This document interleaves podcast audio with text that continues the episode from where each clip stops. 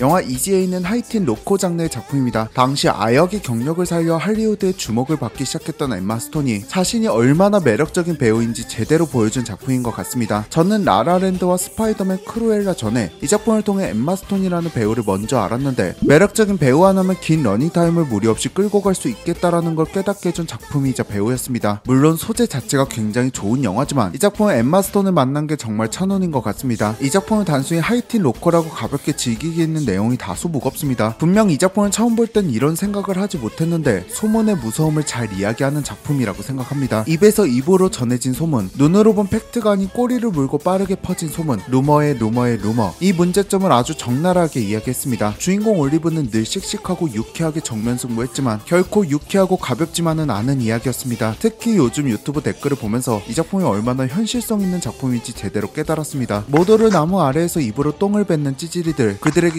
기꺼이 물어뜯겨준 한 사람의 이야기 주홍글 씨를 현대판으로 가져오기에는 다소 무겁다고 판단했는지 하이틴과 로컬을 넣어 유쾌하게 오마주했습니다. 가볍지만 절대 가볍지만은 않은 이야기 지금 시대에 꼭 필요한 메시지를 담은 킬링타임용으로 아주 좋은 영화 EGA 강력하게 추천드리면서 저는 이만 인사드리도록 하겠습니다. 가시기 전에 구독과 좋아요 한 번씩 부탁드립니다. 오늘도 찾아와 주셔서 너무너무 감사합니다. 지금까지 신규 누설이었습니다.